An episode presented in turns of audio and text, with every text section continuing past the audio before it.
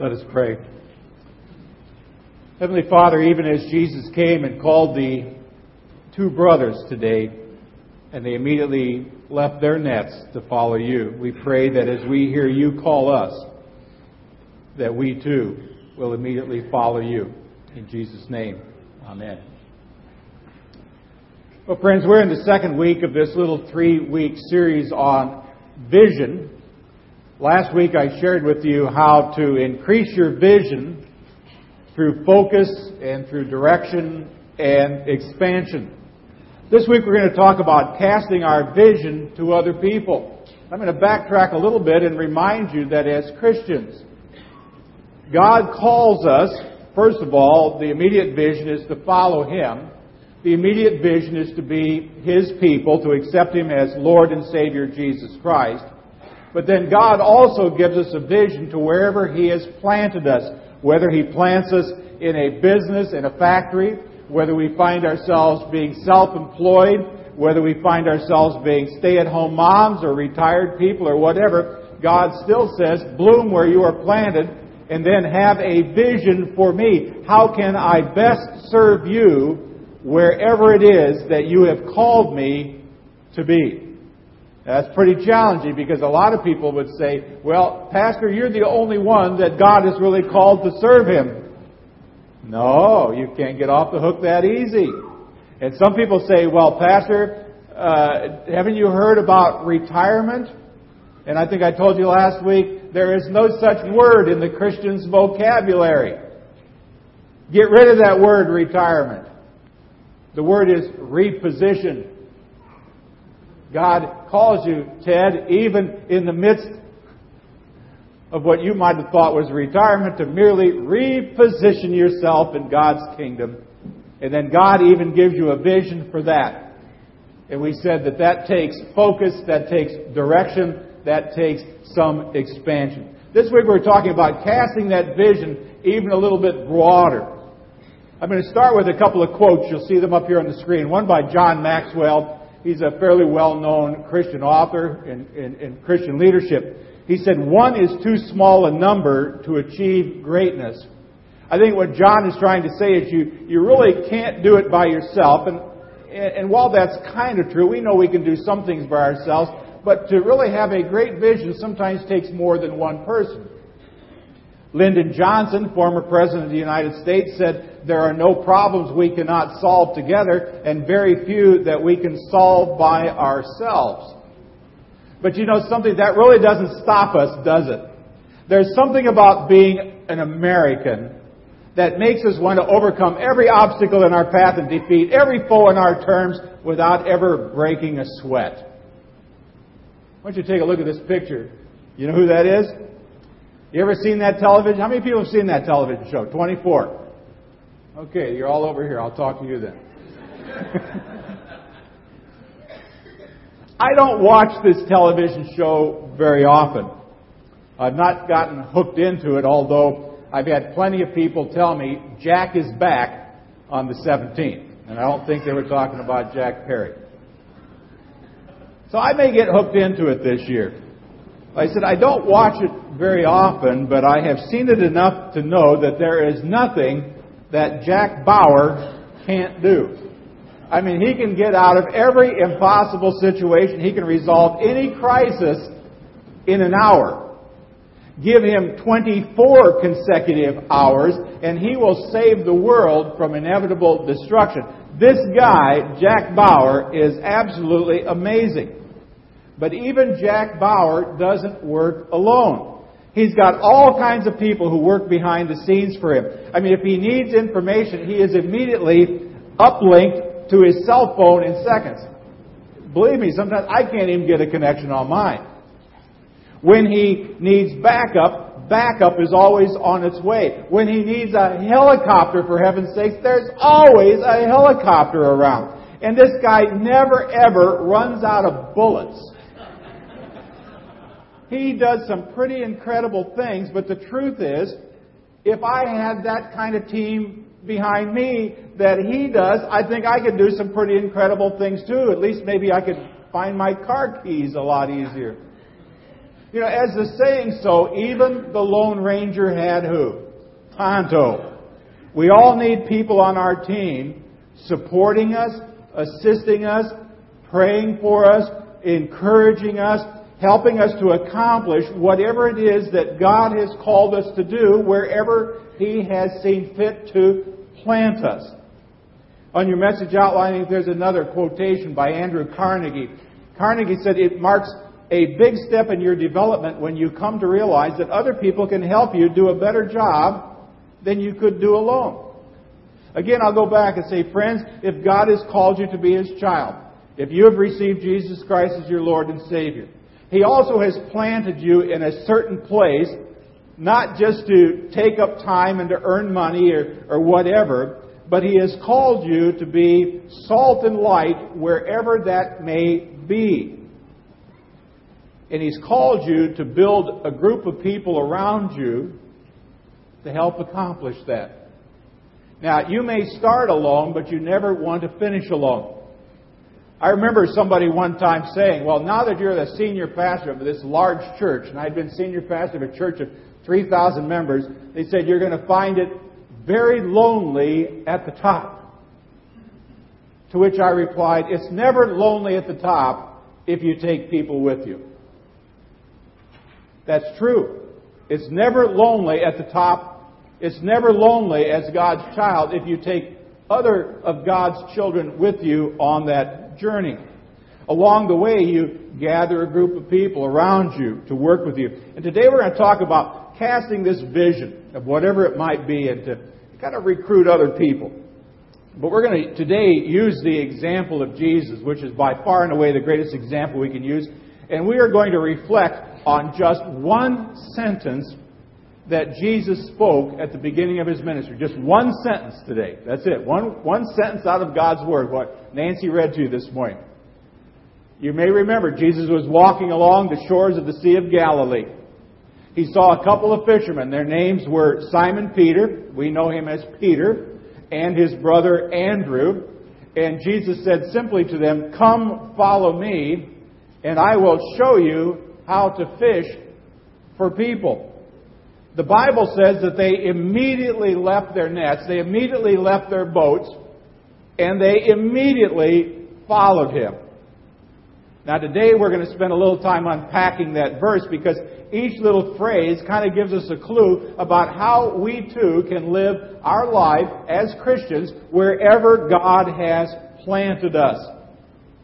To spread our vision in such a way that people would be attracted ultimately to the message of Jesus Christ. Now, here's the first thing Jesus said. First part of the phrase Come, follow me.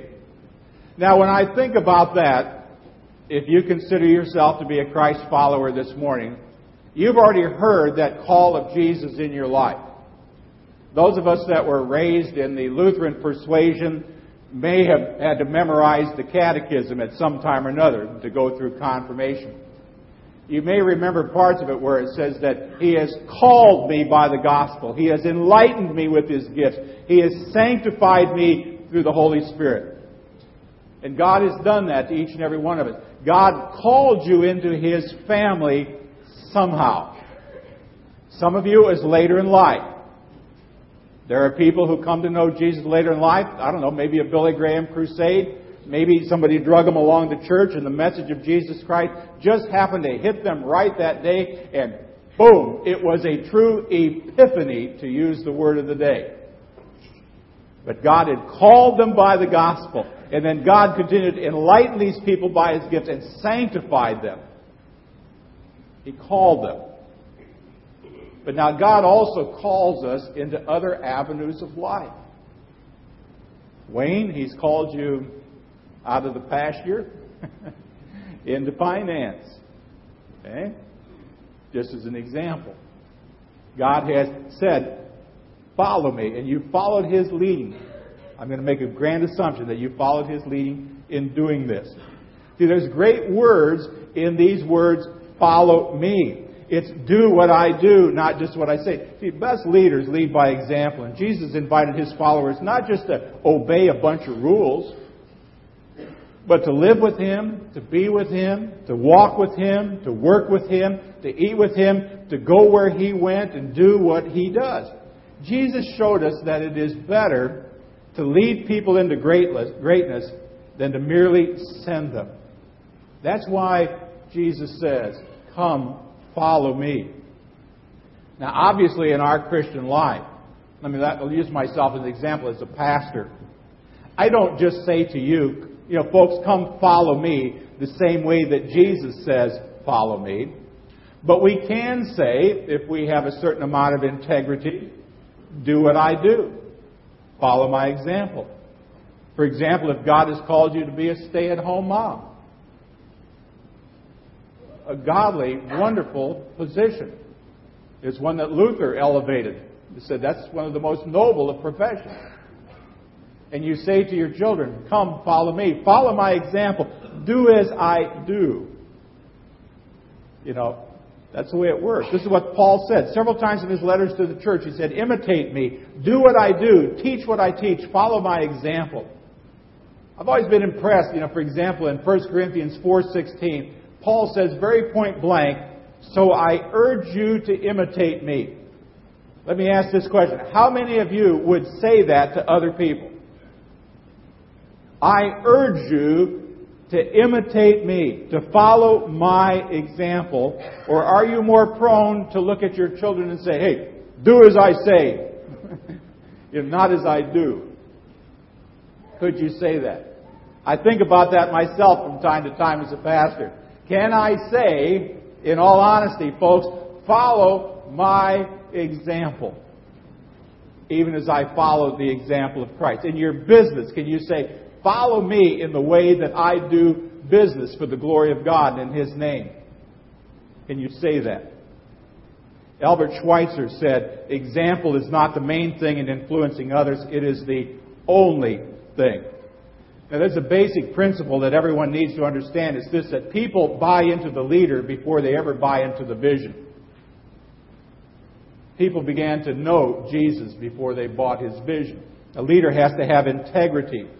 Has to be able to say, follow me, follow my example, do what I do. This means that if God has given you a vision for something great, you must first of all hold yourself to a higher standard. To demand of yourself that you walk the talk and that you live the life. People need to know that you're the real deal. As I work in prison, I'm going to head back down to Angola towards the end of this month, early in the month of February. I missed the guys down at prison, and I need to go back and reconnect with them. The one thing I have learned in prison is that the guys down there know the real deal when they see it. They know when people are blowing smoke. They know when people are doing hit and run kinds of ministry. They see it because they have been con artists their whole life. They recognize a con when they see one. Same could be said of Christians. There are people who can spot a phony Christian a mile off. People need to know that you're the real deal, that you, that you know what you're talking about, that you have the credibility that it takes to do the job as a Christian, that you're committed to being who you need to be and doing what you need to do as a Christ follower.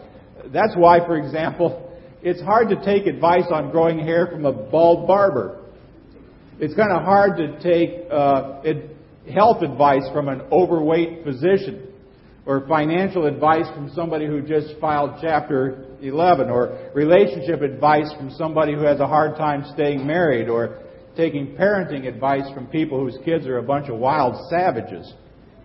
I mean, these people just don't have the credibility at all to give advice beyond maybe say, hey, don't do what I do.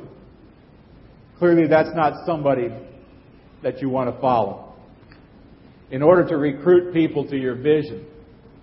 And today, let's just think about ourselves, the vision to which God has called us, whether you're in the construction business, let's say, is to somehow, some way, and this may be a real challenging task, to be able to introduce Christ in the life of other people. Now, you're pretty lucky because it says Christian in front of your building company. That's a good lead. Do people ever ask you, Are you guys Christian? Yeah. They, they do. I said, Okay. And I hope you say, Yeah. Okay, good. But how can I take that vision now? How can I sell the vision of what it means to be Christ like to these people? I mean, that's a real key thing in whatever it is that we do. To be able to say to somebody else, follow my example, it's a question of integrity. It's a reason for people to believe in you. People need to see that yours is an example they can follow because you are following the example of He whose example is pure and holy, and His name is Jesus.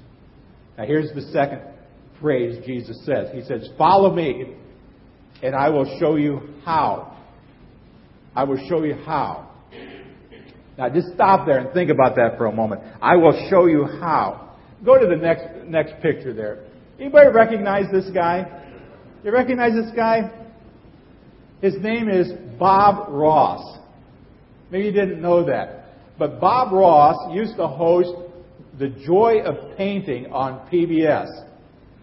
Now, he's the guy that used to say things like, hey, let's put a happy little tree next to the stream. Now, do you know why he was so successful? He was very successful on television. I used to watch it. But then again, I also watched drive-in or diners, drive-ins, and dives. I don't cook either. It's not because his paintings are anything special. I mean, for heaven's sake, look at it. It's a, it's a mountain and some trees in the water. There's nothing really great about that. It, it wasn't because he had this unique ability or rare talent to paint. It's just that he had a rare talent to show people just how easy it was to do what he does. And no doubt today there are thousands of people who derive a great deal of pleasure out of their painting or maybe even have earned a few dollars along the way simply because Bob Ross on television said, I'll show you how. I'll show you how. Now, Alexander the Great, before the age of 30, we know had conquered all of the known world. Yet, even at the height of his power, when he was the emperor of the world, if you will, it is said that when his army went to war, he stood in front of his men with his sword drawn and he led them on the charge into battle. And it is said that at the sight of Alexander charging forward, so motivated his troops that there was nobody who could stand against him. Here's a couple of points, and I think it might be on your outline. One is that leaders lead by the example of their integrity. Leaders lead by the example of their integrity. The second thing is leaders lead by demonstrating or modeling what they expect of other people. That's exactly what Jesus did. Jesus led by integrity. Jesus led by demonstrating, by modeling. And wherever we find ourselves, if we expect to make an impact on other people as we go out to fish for men as well, we need to do that with integrity, and we need to do that sometimes by modeling or demonstrating. In fact, one of the biggest causes of failure in leadership is when a leader is unwilling to do what he or she asks other people to do. I'm going to let you in on a little inside secret about pastors. Okay? Do you know that there are some pastors who never talk about certain subjects? You know why? Because they don't do it. Kind of interesting little thing. I know pastors who will not talk about tithing. You know why? They don't. And they don't want to stand up. I'm, I'm sure there are probably a few hypocritical people who would encourage them, they don't do it. Now, you got to be a little careful with that. Uh, don't just say, gee, what has Barry not preached about? I mean, let's not be judgmental about it. But I'm telling you that sometimes people will tell other people to do things and they don't do them. That's why I apologize to, I think, my previous church at one time. And I would, in a way, apologize to you in a roundabout way to say, folks, if I have ever told you to do something and didn't somehow show you how to do it or show you by my example that I actually had done it, I apologize. I should never stand in front of you and say, you folks ought to read your Bible more without somehow showing you how to do it by providing some Bible studies or, you know, like right now we're doing See Through the Scriptures to show you how to do it. Or to say, you folks really ought to pray more if we don't kind of show or model how to do it. I mean, that, that's a very key thing. I mean, some people tell people to do manual labor, and they've never done manual labor in their life. They're not going to get their hands dirty. I mean, there, are these so called people of position who've never made a sales call. They're not going to do the extra mile. They're not going to get themselves bothered. But Jesus, on the other hand, modeled the life that he asks us to live. And he's just asking us now to go and model that same life to other people wherever he has called us to be. He says, Follow me. And if you're a Christian, guess what? You got the first step down. And Jesus said, I'm going to show you how. And He has modeled a life for you. And you, you need to get into your Word to find out what that life is all about. And now, when you're out in your business, wherever it is, you have that integrity to say, follow my example too. And friend, let me kind of explain to you how it works in my life. See, here the key word is training. Great leaders train other people. That's why leaders need more than integrity. They need a certain amount of expertise. If you lead in a financial area, you need to know about financial stuff. If you lead in the area of youth, you better know something about young people in youth ministry. If you're a stay at home mom, maybe you ought to know something about what it means to be a stay at home mom. If you're a retired person and you got grandchildren around, maybe you ought to understand, know as much as you can about being retired and you know how to take care of somebody else's kids while they're working. That means God has called you to, to lead. Certainly, then God has called you to learn. You know, I spent almost 20 years as a teacher. I used to tell students all the time, a, a day without learning is a day wasted. If you haven't learned something today, you wasted your time. Something's going to help you be a better person in some way. The more you know, the more you can pass on. The more you know, the more effectively you can help other people. Some people don't model Jesus very well because, let's be honest, they don't know much about him. They haven't been in the Word. That's why I always joke. When people have a problem, somebody comes up to John Folks and dumps a big theological problem, John says, hey, call 1 800 call Doc. He'll answer your question. No, John ought to know what's in the Word. Because it says we should be prepared in and out of season to do that. I'll show you. That's what Jesus said. We could say to other people, I can show you. Let me explain it to you. Here's the third phrase Jesus said. He said, Follow me, and I will show you how to fish for people. I got news for you, friends. You're going to hear this in the last message of this month, the State of the Union. We are going to get into serious people fishing business. Say, what? Fish or cut bait, huh? We're done cutting bait. You got 90 years of bait cutting. Now it's time to fish. Jesus said, I'll show you how. We can study Jesus' example. I always think about Jesus' wonderful example of the woman at the well. You know, why was she at the well all by herself in the middle of the day? Well, pretty obvious. the other women didn't like her. And Jesus used that example to fish. One of our members told me this morning about being at a place of business the other day and somebody asked them a question about, well, essentially about Jesus or Christianity, to be prepared. You're out kind of fishing for people. You're there ready. Now, obviously, Jesus spoke those words to a bunch of fishermen.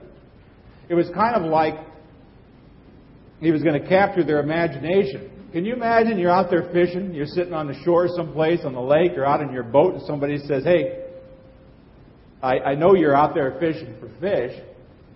It's a good job, uh, a good pay. You provide a valuable service to uh, the community and to the local economy, but guess what?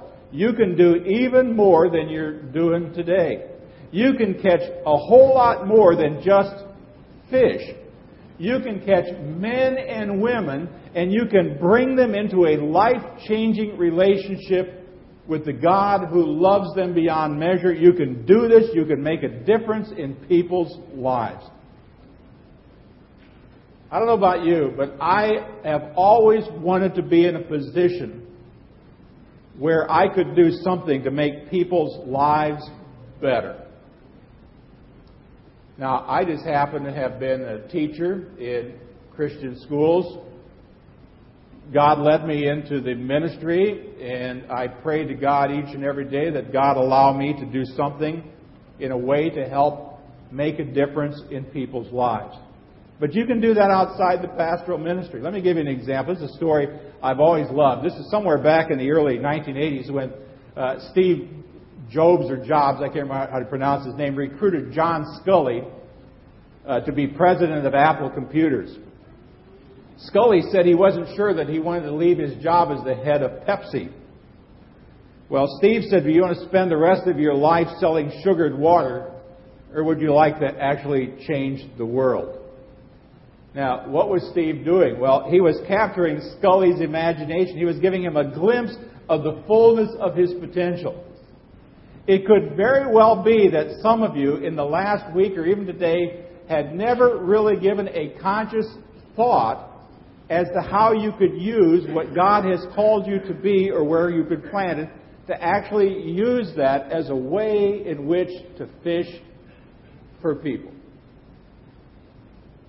It may seem odd to think, Matthew, that plumbing could be where God planted you to fish for people. It's a little bit easier, Nancy, when you're leading women's Bible study, but there's an opportunity to fish for people. Jack and Joyce, you've been in and out of this round building over here a lot of times over the last couple of years. It's A great opportunity to do what? Fish for people. As you get a chance to go around and share your testimony in other churches, guess what? There are a lot of fish that haven't been brought into the boat yet. It's an opportunity to fish for people. You're working in retail, even if it's on the Arkansas side, way over there in Hope. Guess what? It's an opportunity to fish for people. What a wonderful thing to make a difference in somebody's life. That's what Jesus did when he called Peter and Andrew. He gave them a glimpse of what they could be. I think when God calls us, He gives us a glimpse of what we can be. I mean, leaders kind of know how to do this. They don't just invite people to, oh, come on, help me get elected or get a raise or to look good. Leaders are more likely to tell you, let me help you reach your potential. Now, I want to make a distinction here, a clarification, because I don't want to give you the wrong impression. This is not about learning how to schmooze people. This is not about using persuasive words to con people into doing what it is you think would be best for them. It is about giving people a genuine opportunity to do something great, to have their life changed. When Jesus said, Follow me and I will show you how to fish for people, Jesus wasn't just working a room somewhere. He was genuinely offering these disciples a chance to do something really, really great. Now, I got news for you. They went back and fished occasionally. They didn't completely abandon their business. I have a feeling that they used that business to help finance three years of ministry for Jesus in some way. I mean, you don't just have Jesus and 12 guys wandering around with no jobs. I mean, this, that would be, you know, how are they going to eat? How are they going to do things? See, when you recruit people, you don't have to play them. You don't have to trick them into saying yes like you're trying to unload a case of used encyclopedias. I mean, if your vision for life comes from God, it's always worthwhile. If you're committed to walking the talk and knowing your stuff, then your vision is a very worthwhile project. If you're committed to taking the steps necessary to ensure people uh, who work with you succeed, you've got a rare opportunity. See, great leaders understand. I think, for example, I want you to think about how we try to get people involved in church work. You know, we have we need Sunday school teachers. We need people to work in the youth group. We'd like to have more people on the altar guild. We'd like to have more people help us put up or take down decorations. We need we need this, we need that. How do churches normally go about doing that? In my first church, I'm going to tell you how it happened we had to elect about 60 people. It was a significantly larger church. And when the church gets large, business is a little bit harder to take care of. Sometimes it's difficult getting people. And one of the men, I remember his first name was Bud, he says, Give me the list, and I'll twist arms until we fill the spots. That's often the way we do it.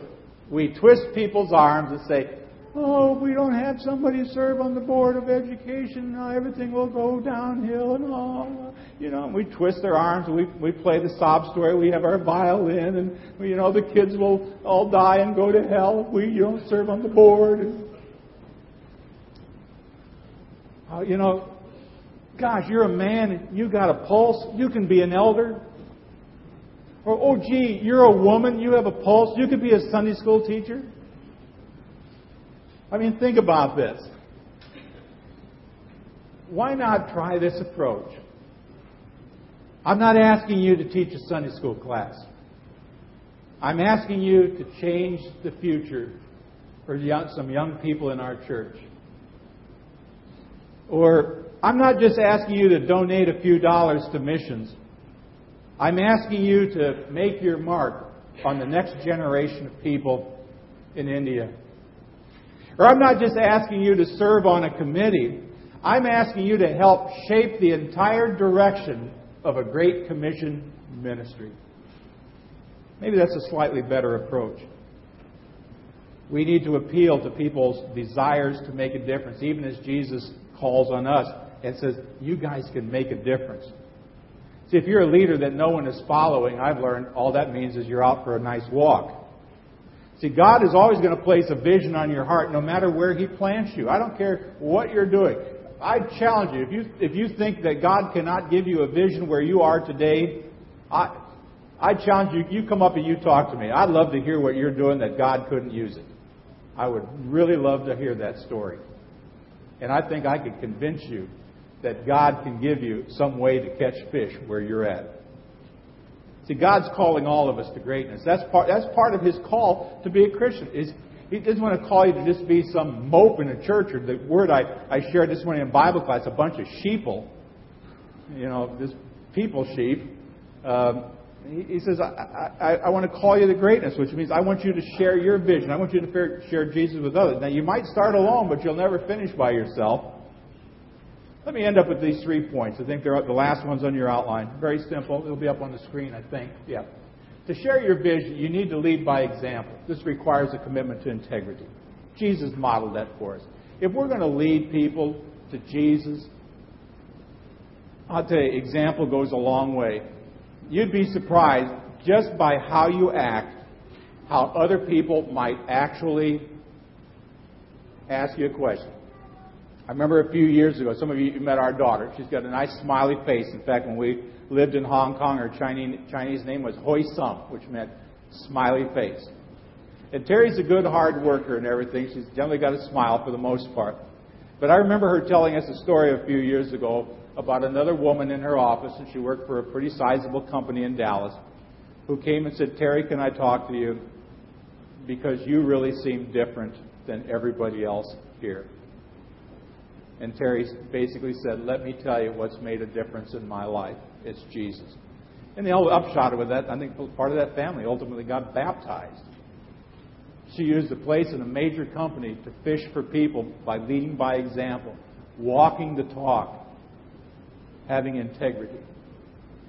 That requires expertise and commitment to do what it takes to ensure the success of those with you. Getting in the Word, being in worship, you need to lead by inspiration. This requires an ability to recognize potential in other people. You know, can you spot an unbeliever? Oh, I think you can spot an unbeliever about as easy as an unbeliever can spot a Christian. Then all you need to do is build a little bridge of fellowship that Jesus can cross over. Some strategies to get them plugged in. What a wonderful task God has called us to have. To be fishers of people. I can't think of a better thing. Now, maybe you're just getting started in this process. Maybe at this point in your life, it may just seem like you're out taking a walk. But if you do have a vision to cast, there's no doubt about it. Jesus said, Follow me, and I will show you how. I will show you how to fish for people. I pray that our response to his call is by casting our vision as best as we can to the people around us. Let's pray. Father, we thank you for the call you've made into our life, calling us into your family. We thank you also for the presence of the Holy Spirit that stirs our hearts to encourage us to have a vision even in the task to which you call us. Whether it be in the factory, whether it be a white collar position, whether we be in the military, whether we're in the service industry, no matter where it be, that there is a vision for the future. And Lord, part of that vision, the great portion of that vision, is to ultimately extend your name and to glorify your name, to extend your kingdom. Lord, may we be about your business and to learn from you how to catch people. In Jesus' name, amen.